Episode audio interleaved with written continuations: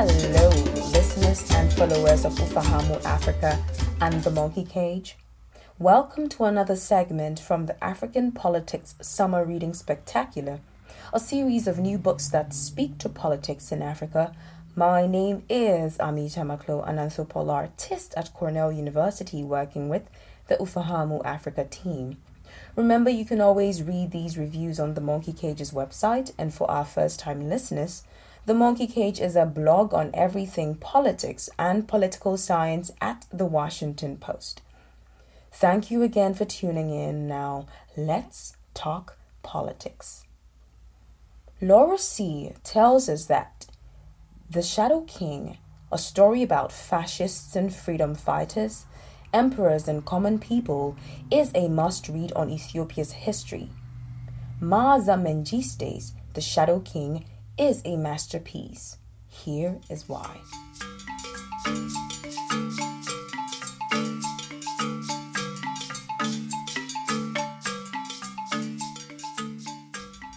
In 1935, Italy invaded Ethiopia. Though Ethiopia was a member of the League of Nations and a country that could trace its history as an organized political unit to the first century, Ethiopia was abandoned to its fate when Benito Mussolini launched the invasion that October. No one had ever colonized the powerful kingdom, but Mussolini was determined to build a fascist empire to rival that of ancient Rome, and control of Ethiopia was essential to his plans.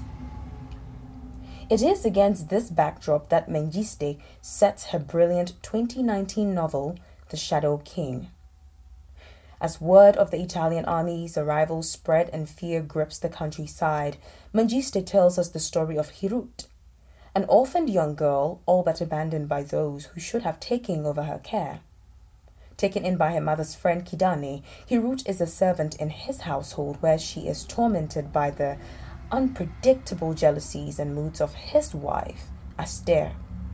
But theirs will not be the same life that generations of their families lived before them, War is coming, and Hirut watches Kidane gather weapons and build a local militia to face the Italian invasion. Mengiste follows these events as the Italians creep closer to their community and tensions build between Aster and Kidane in the home as well. Over time, they all have a role to play, with Aster taking on a surprising leadership role and Hirut proving herself to be a skilled fighter.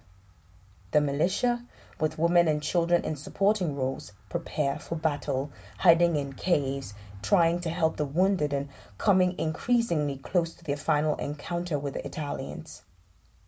The Italians in the story are equally fascinating, painted not simply as colonizing caricatures, but as complex men with complicated motives for participating in the war.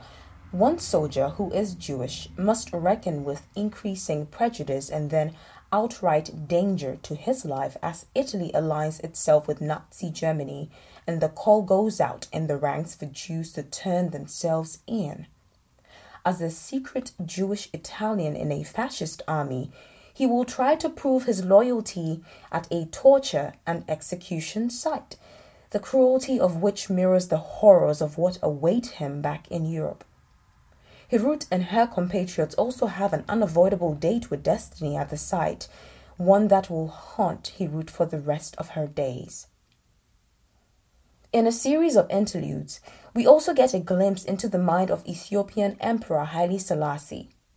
Mengiste's in depth writings suggest what he might have been thinking as Italy invaded his country and persecuted his people, leaving him little choice but to flee with his family to the United Kingdom for the duration of the war. The scene in which the emperor tries to make sense of what is happening are among the book's most compelling. In one interview, Mengiste explains how she set out to write a book that reflected history as a series of voices that sometimes conflict Interludes in the story carry forward the narrative with a chorus that guides the reader to understand Hirut's fate and the way it entangles with Kidane's cruelty. Her growing love for another soldier and that of the emperor in exile in a faraway land as his people continue to fight for Ethiopia. Arise, Hirut, says the chorus, and we are compelled to know that becoming a soldier is her only choice. The novel takes its title from an idea of Hirut, one intended to bring hope to the Ethiopian people in a time of great despair. A man in the militia camp, Minim, looks so much like Selassie that they decide he must become a shadow king someone who will appear to peasants in the countryside dressed in regal vestments and riding a royal looking horse, allowing people to believe that their emperor has not abandoned them and giving them hope to continue the fight until the Italians are defeated. Mengistu is simply an outstanding writer with an uncanny ability with words, metaphor, history, and truth. The fact that her novel also centers women like Hirut and Aster makes it even more compelling. I simply cannot recommend this remarkable book highly enough to anyone who looks for the best writing to tell compelling stories, especially about Ethiopian history.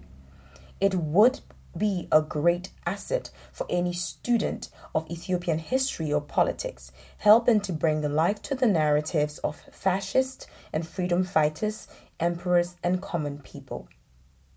Thank you for listening. We hope you enjoyed this review and will be going to grab your copy of The Shadow King.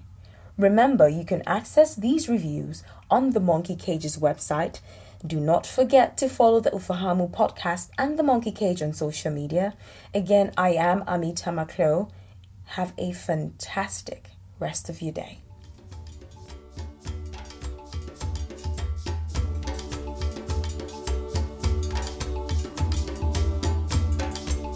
Thanks for listening to this week's episode of Ufahamu Africa. You can find more episodes, show notes, and transcripts on our website, ufahamuafrica.com. This podcast is produced and managed by Megan Demin, with help from production assistants Jack Kubanek, Chukwufanaya Ikechukwu, and Manuel Topet. Our non-resident podcast fellows are Chidu Nyaruwata, Wanjiku Ngugi, Sama Fazi, Gretchen Walsh, and Soinato Lebo. We are generously supported by the Carnegie Corporation of New York and receive research assistance from Cornell University and the University of California, Riverside. Our music is courtesy of Kevin MacLeod. Until next week, Sabiri Salama.